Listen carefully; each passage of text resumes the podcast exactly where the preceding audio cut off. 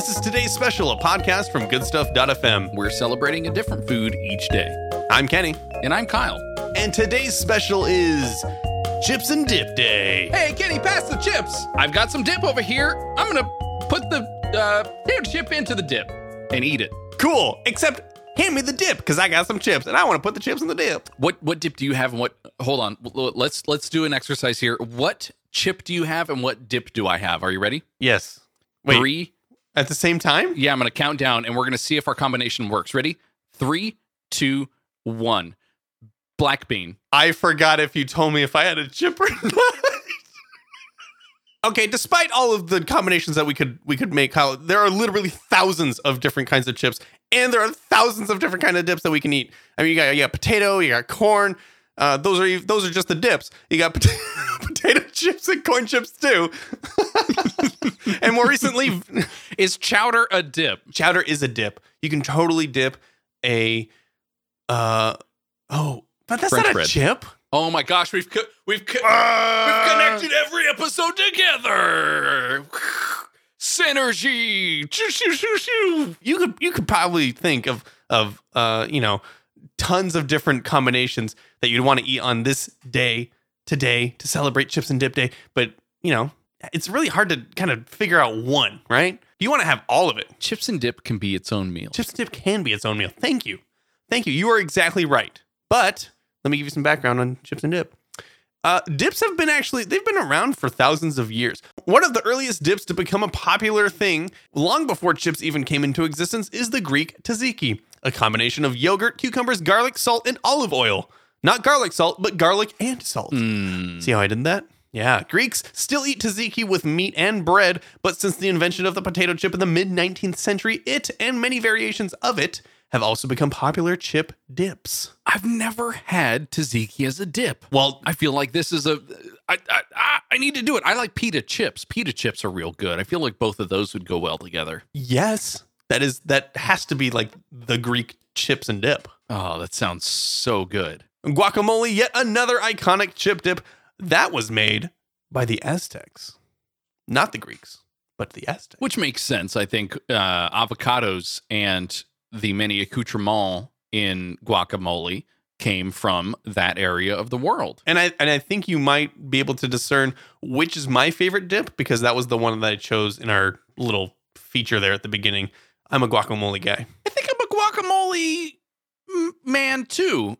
Um, mainly because That's not. you sound. It sounds like you no. You're hesitating here. I think you you're putting guacamole at second or third place. What is your number one, Kyle? What is your number one dip? I we've made. Mm, I recently made salsa at home with a bunch of dried peppers and tomatoes and and peppers and and onions and garlic and things like that. So I would say salsa's my number one at the moment because it's always good. Yeah, you didn't. But you didn't make like a dip. You made like a sauce that we turned into a dip. I guess this is the pondering point of the section. I know what what would be the difference between a sauce because or or where do you draw the line between soup, dip, and sauce? I think there has to be some some heft, right? You got to get when when you're dipping the chip and you're dipping inside the dip, you, you got to get some chunks.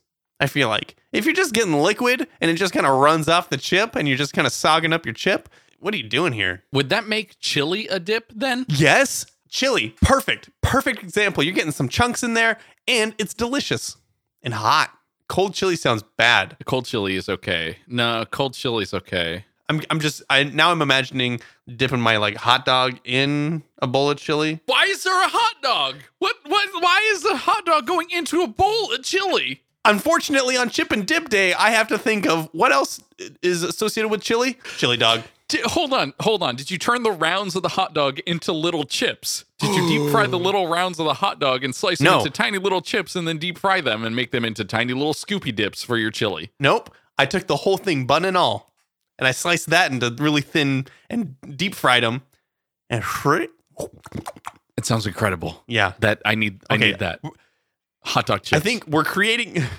Today's special is is turning into not not a podcast to celebrate the food, but for Kyle and Kenny to realize, oh, what what are we doing? We have such great ideas for food. we're food entrepreneurs and here we are trying to think of different things for chips and dip and and make monies Take our ideas and make a fortune.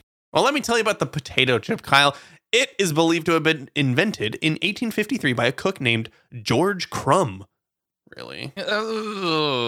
Not with a B. It's just C R U M. Crum. Okay.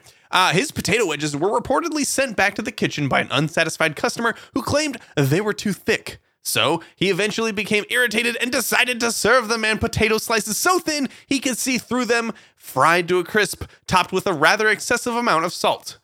Surprisingly, the customer absolutely loved them and chips were born. At first, chips were only made in restaurants, but by the 20th century, they began to be mass produced, and thus we get to celebrate Chips and Dip Day. Ah. I'm sure I'm sure Lay's is happy about that. I'm surprised, actually, now that you've covered the history of the chip, I'm surprised that it wasn't named after someone named Chip. I think the name de- is derived from the food. Not always. The the Caesar salad was in fact invented by Julius P. Caesar. The salad was a comma after the Caesar part. So the salad actually got its name from Julius Caesar P. The salad. Did I just say Julius Caesar P. on the salad? I was gonna ask you: Is P Caesar his middle name, or no? So P Caesar the is his middle name, and salad is his last name. well, P P is for pizza because there's Little Caesars. Julius Pizza Caesar. this is perfect. I love it. And then it's his son, Little Caesar, who opened up a pizza joint. That's what I'm saying. I, I, guess what I'm getting at is can you imagine if they were now in our world, in our, uh, there's a universe out there where they're called the Georges. Uh, I love a good Georgian dip. Yeah, I don't or know. I love a good crumb and dip. or dip is named after someone else. Who who invented dip? Well, it, Kyle, it was invented uh, many, many years ago, uh, and and it's thought that Greek tzatziki was the uh, was the first. Remember when I said that earlier in this episode? It was Greek. Yeah, long long long time ago. Well, anyway, Kyle, dips for chips first became popular in the 1950s, serving as a finger food. So, uh, you know, like when basically, you know, the, when the family's kind of gathering around either the radio or the television, when those became popularized, you gotta have you gotta have the finger food. Gotta you know, we're having a we're having a party. Let's put it out in the in your mouth. It takes ten thousand pounds of potatoes to make thirty five hundred pounds of potato chips.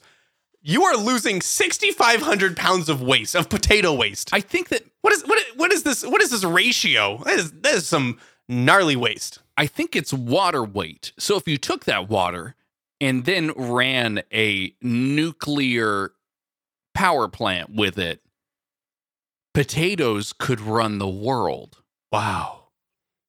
That wasn't like a sarcastic wow. That was like a legit wow, but it came out really sarcastic and passive aggressive at you. I'm really sorry. Yeah, a little bit, just a tiny bit. It's okay. It's fine. I, I just I know that you don't think potatoes can change the world. Uh, they rock my world. Well, you know what can, Kyle? Hummus. Hummus, which is a a part of Middle Eastern and Mediterranean cuisines for centuries, they actually didn't appear in the United States until after World War II. And now, hummus is the fuel of hipsters. Can I say that? Yeah, I like I like a hummus. I it, it, a garbanzo puree basically with a bunch of real good stuff in it. Goodfood.fm. You could you could use a pita chip with those. Oh boy. Your color commentary really took a dip. I just want I just I just I just want chips and dip now. It's making me really hungry. Well, Kyle, what are you going to dip your chips in today?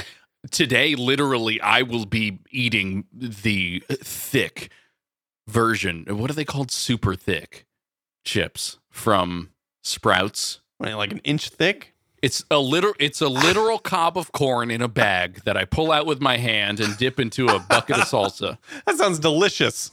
Are they like three chips stacked on top of each other? Yes, it's like when you get those real thin chips at the restaurant, but all of them stuck together in the frying process. Oh, that's so good. That's the best part. Dude, restaurant restaurant chips. Mexican restaurants have the best chips of of all time.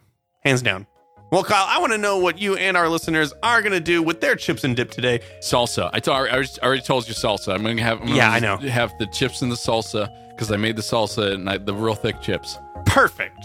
Well, you can get in touch with us at goodstuff.fm slash today's special, or you can send us a message on Anchor. We'd love to hear from you. We'll see you next week for Monday's special.